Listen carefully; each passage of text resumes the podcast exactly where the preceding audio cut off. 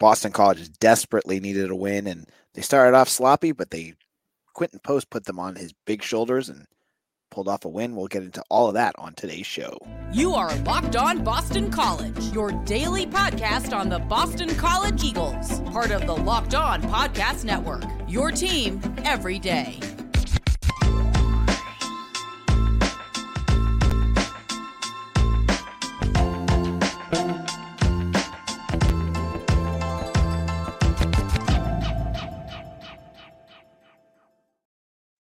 Hello, everyone. Welcome. This is Locked On BC. I'm your host, AJ Black. Boston College defeats Notre Dame 63 59, a big win after a couple tough losses for the Eagles. And of course, to talk BC basketball after a home game, we got Beacon Street Ball. Beak, how's it going?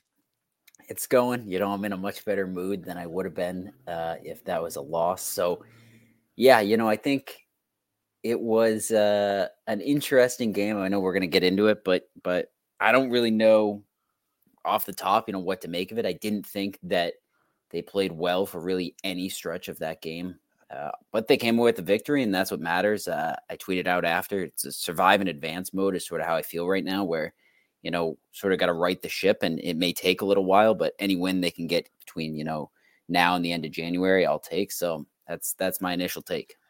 Yeah, you have to go back. Like BC played started off playing really poorly, and defensively, again, it was like kind of the thing that we've been noticing where the you know Notre Dame, especially Markus Burton, was lighting them up all over the place. And I saw your tweet that you had a it, it was getting pretty dark there. Yeah, where where you said I think the quote was, "Looks like my February is going to um, open up quite a bit." Yeah, you know, so what was going on at the beginning of that game? And did, did it look like at the beginning to me, like kind of to me, like was Post 100% to start this, or did you just? Yeah. So I, they know he is definitely not 100%. So he, um, food poisoning is, I, I guess, what, you know, they sort of, I guess, think it was for, for him and a couple of the other guys who couldn't go on Saturday.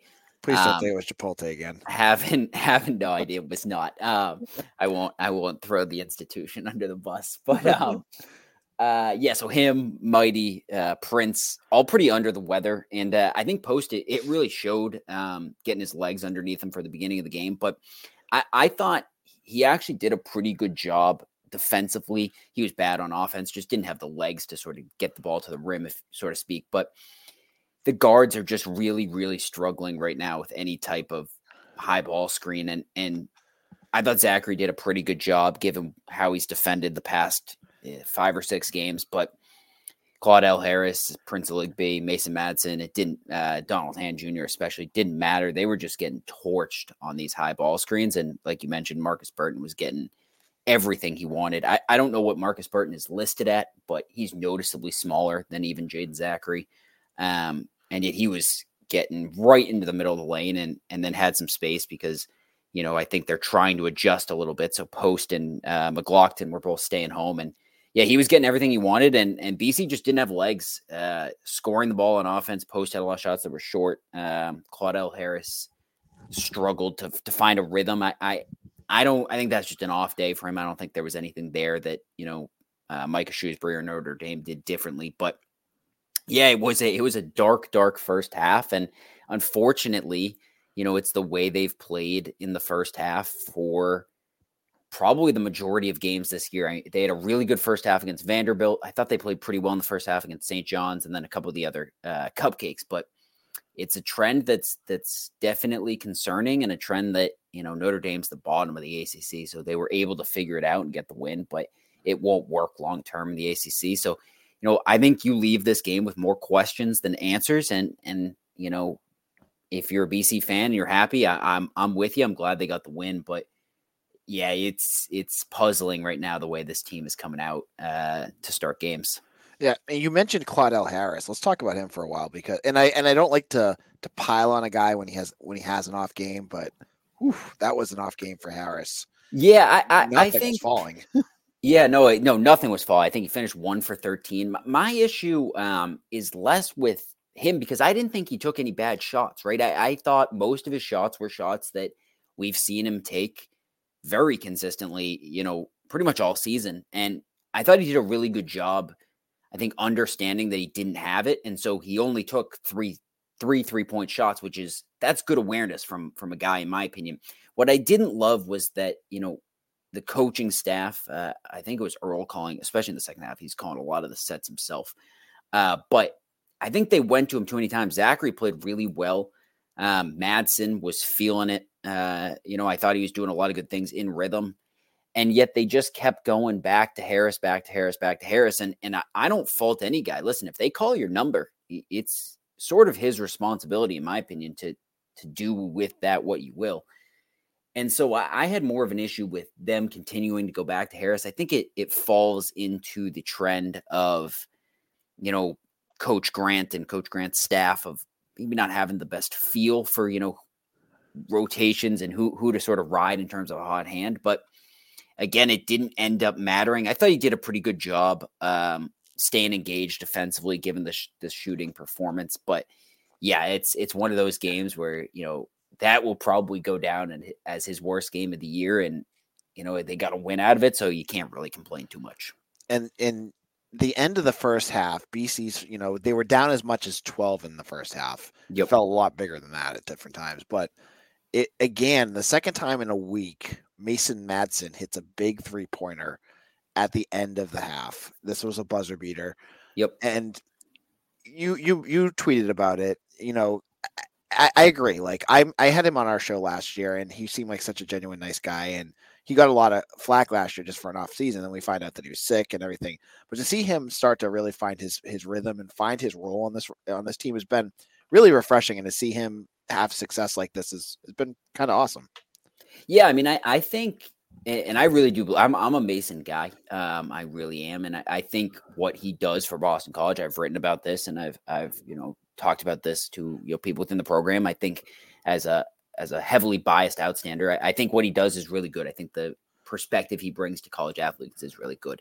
But I also think he's shown for the last, you know, really probably since you know the early part of December really consistent play. If you look back here, I'm doing some fast math in my head, but he's averaging just under 10 points a game uh, over the past month and a half. And, and, so that's a big jump from what we had seen last year. But I think he's shown that he does a lot of things that, that win basketball games. You know, I think he fights really hard on the rebounds.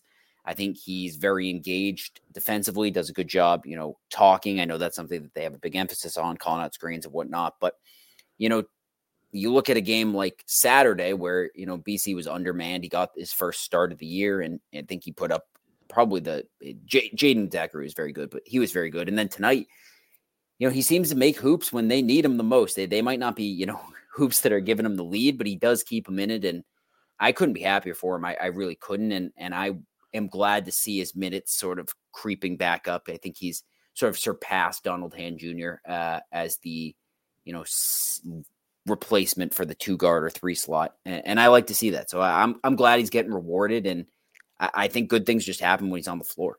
All right, in a moment, we're going to go from the chaotic first half to a battle in the second half where BC and Notre Dame turns taking the lead, and it was the big guy for BC, Quinten Post, who took the game over at the end. We'll get into all of that in just a moment. The NFL regular season is wrapping up, but there's still time to get in on the action with FanDuel, America's number one sports book. Right now, new customers get 150 bucks in bonus bets guaranteed when you place a $5 bet. It's 150 bucks in bonus bets, win or lose. You into the NFL playoffs? Have you been watching all weekend? Saw some of those blowouts or the good game last night between the Lions and Rams. You may may have wanted to get some action on that, or you're thinking about next week. You can get into FanDuel, find those odds. They probably have them up already Get in on there. You can get same game parlays as well. Find the bets in the new Explore tab. It's so easy to use. And what, what I love most about FanDuel is you get paid instantly if you are going to withdraw your winnings. So take care of yourself and go over to FanDuel uh, slash locked on and make your first bet a lay- layup with FanDuel, the official partner of the NFL.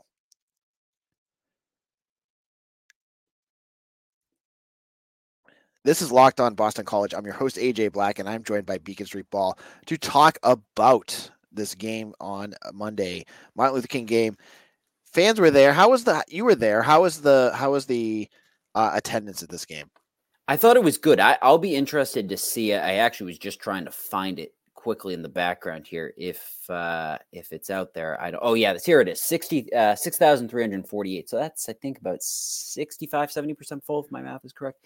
I thought the energy was good. I thought um you know the students did a good job coming out. I I had heard that they had really high expectations for student attendance just because first game back or first day back for students um you know no classes today stuff like that. But I thought the students did a good job. I, there was a surprising lack of Notre Dame fans in there. I think, um, you know, Brey being gone uh, definitely sort of has their interest level down. So I thought it was good. I, I, think it's a good precursor for Saturday. I, I they announced tonight that it's a sellout for that game. Does not surprise me at all. Carolina, one, they're really good, and two, they're really fun to watch.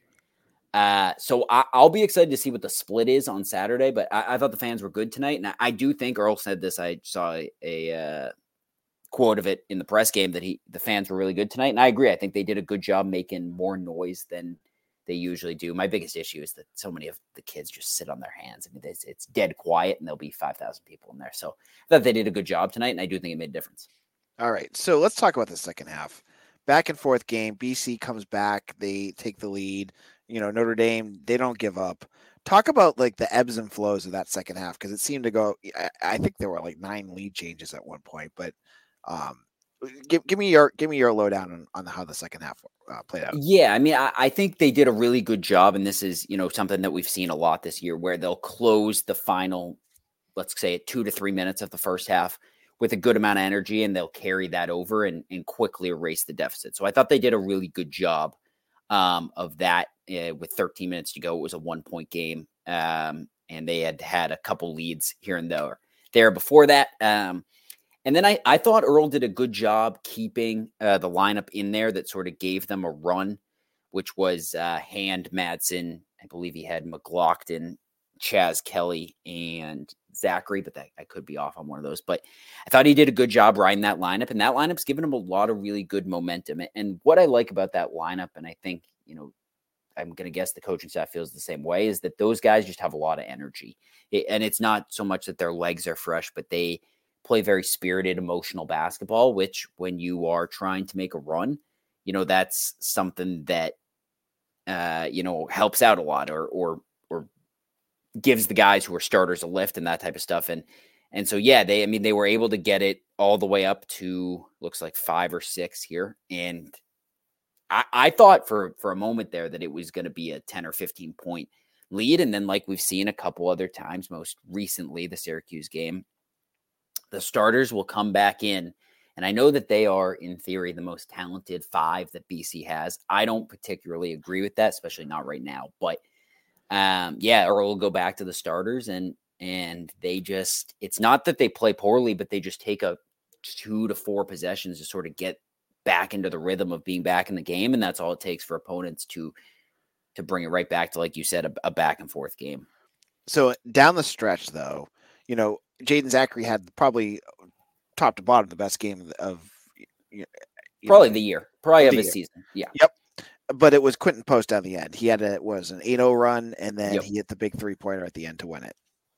Yeah, I mean, I think that uh, one, I think long term, that's huge for for Post, who I think had lost some confidence in his ability to score at all three levels uh, in conference play. He's gotten off to a really slow start in conference play. I don't think he's necessarily played poorly. I just don't think he's scored at the, at the rate that he believes and the coaches believe that he's capable of. So, from a confidence perspective, obviously huge. And then tonight, eh, I mean, he's the reason they won that game. He, he, the call that Earl had there um, to sort of isolate Post as though he was a guard on the uh, basically the bench side if you were in the building. But it was beautiful. I mean, he Earl pretty much ran post as though he was a two guard and, and just sort of isolate him on the wing and, and Zackery found him and post knocked down the shot. And that's that's a big time shot from anybody, let alone a seven footer who you have to, you know, respect his ability to sort of up fake and put the ball on the deck. So I thought that was a really good set. I tweeted it out. I thought it was one of the better sets that that BC has run all year. And and you know, it ended up being enough. And that's what matters. And that's how it should be, right? That's your if Post is your best player, and I, I do believe that he is, even on off days. You know, he's got to make plays that win games, and tonight he did, and it was all that mattered. Yeah, and even down the stretch, right after he hit that three pointer, I mean, up to the end, Notre Dame was not out of that, and they had that that play at the end where eh, it, they were uh, you know out of it. I think at this point, but you know it just seemed like they were still able to get some plays off. They had that missed three pointer uh, was yep. Booth that was wide open. Yeah. Um. So this team it's cardiac cardiac Eagles here. Um, yeah, I I just to jump in there really quick. I, I thought the the foul by Quinten Post uh, when they were up four, and then he fouled. Um, I don't know who exactly. I think it was maybe I don't know who it was. Somebody right there. He fouled going going to the rim. That they just didn't need that foul, and you know I think that that unfortunately is just bad coaching. You got to tell the guys that they're okay and really emphasized that you know a two is okay. I think Post thought was I don't not gonna say he didn't know the score, but I think his thought was you know this is a guy coming downhill and and I got to challenge really hard, and he did a really good job of that. But yeah, you don't need that foul, and then yeah, what you're talking about there, the the wide open three that you know he missed in the corner could have very easily you know changed everyone's tone tonight. But oh, like I said, you know to open a, a win is a win, and yep, the way that they've been playing for the last or really just this year, like in 2024, I'll, I'll take any win they can get. Yeah, absolutely. Like especially when you're when you're play you've lost two in a row. You've yep. been struggling, you've had guys out. You win any way you can and you you exactly. pick yourself up and you move on from that. Yeah. No, I yeah, and and I think again, like I that's the whole way I currently feel is that survive in advance. I I I think right now it you would have to be taking crazy pills to think that this is an NCAA team, but I still think, you know, uh, one seed in the NIT is probably in the cards. The, the, schedule does soften up here in the second half um, of ACC play, and you know I'll take. Fortunately, they got two more road games next week. I know nobody's happy about that internally, so you know maybe you can give Carolina a fight, you get some momentum, and you steal a couple next week on the road, and and we're all feeling a little bit better heading into February. All right. In our final segment, we're going to look ahead to the game against Carolina, talk about any other things going on in Beak's world of college basketball and anything else that we want to talk about. If you have things in the comments, please throw them up. We'd love to uh, talk about that as well. So we'll be back in just a moment. I know we come to sports to escape from some of the crazy realities of real life, but can we talk just for a minute about preparing for real life? According to the FDA, pharmacies are running out of antibiotics like amoxicillin right in the middle of the worst flu season in over a decade. This is scary. I can't imagine a more helpless feeling than if my wife or one of my kids got sick with a supply chain issue, keep keeping them from life-saving medication they needed. Thankfully, we'll be okay because of Jase Medical. The Jase case is a pack of five antibiotics to treat a long list of bacterial illnesses, including UTIs, respiratory infections, sinusitis, skin infections, among others. The stuff could help happen to any of us. Visit jasemedical.com and complete your physician encounter. It will be reviewed by a board certified physician, and your medications will be dispensed by a licensed pharmacy at a fraction of the regular cost. It's never been more important to be prepared than today. Go to jasemedical.com and use offer code locked on to get $20 off your order. This is Locked On BC. I'm your host, AJ Black, and we're wrapping things up here with Beacon Street Ball. Just before we get into our final segment, it was a sluggish weekend weekend for BC sports. We had a very very good uh, opening uh, game against Providence. BC hockey smoked the Friars seven to one, but then fell on Saturday. Of course, we had BC losing to Clemson. BC women's um, they actually BC women's had a good game too. So we're now heading ahead to it's a nice week off for this team, especially with the three guys that are coming off of stomach illness. It's nice to get a, a you know a couple days off of rest. UNC's coming in. What does BC have to do to win this game? Yeah, I I uh I honestly don't know how I didn't realize this. I usually like when I go in and look at the ACC schedule, I I look at who teams have like directly before um, and directly after BC. And and I I must have just missed because Carolina's got Louisville on I think it's Wednesday night, but you know they're coming off a 36 point win over Syracuse, in which I, I watched the condensed highlights um, yesterday, and I couldn't believe it. I mean, they it, it was some of the most succinct offense I've ever seen at the collegiate level. And you would have to assume that they will be humming going into Louisville and humming coming out of Louisville. So that being said, I, I don't think you could get any team, let alone a, a top five team in the country, at a worse time than BC will get them. However, BC should be extremely motivated. I, I think internally there's a feeling that at full strength they could have handled Clemson. I think there is a feeling internally still that the um, games that were played in Kansas City, so uh, you know Colorado State and Loyola, were not a true representation of the talent of this team, and and you get Carolina in a game that will not only be sold out but also be very, um, I think, well watched because of the way Carolina's been playing, and and I think BC views it as a big time opportunity, and they should. However, you know, I, I don't see a way in which BC stops Carolina, I, and that's that's what's concerning. I if BC may have a chance, and I could be dead wrong, but I don't see Carolina struggling to get to 80, and, and it wouldn't shock me if they get to 90. And that means BC's got to play the offensive game they played against St. John's, the offensive game they played against Vanderbilt. And it's been over a month since either of those games have happened. And you could make an argument they played pretty well in the second half of some of the cupcake games, but and they played pretty well in the second half of Georgia Tech, but they haven't played a complete offensive game in, you know, five, six weeks. And I, I just don't see enough offensive firepower to keep up. It, and it's no one stopped Carolina all year, so so they BC shouldn't feel too bad if they can't stop Carolina. But yeah, I I envision a very fast paced, high scoring affair that could potentially get ugly. All right. We have one question out there. so Deidre says, uh, "What if all our best players have their best games? We haven't had a game where we have all played well yet."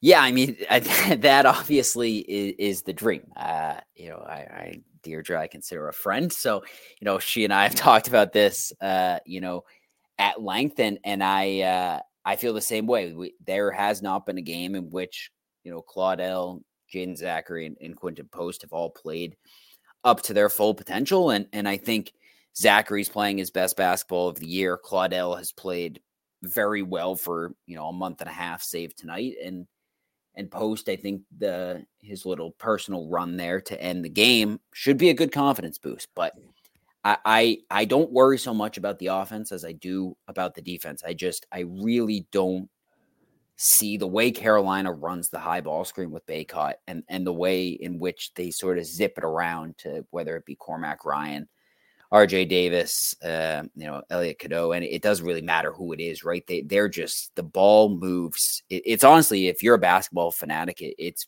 when they're on, it's it's beautiful offense. Um, and I've watched a fair amount of Carolina basketball this year, so yeah, I just I worry about the ability to stay in front of these guards, and I don't worry about Bacot, but I do worry about you know the ability to stay in front of the guards and and things not to get out of hand uh, before BC can uh, you know find its rhythm like they have so many times this year.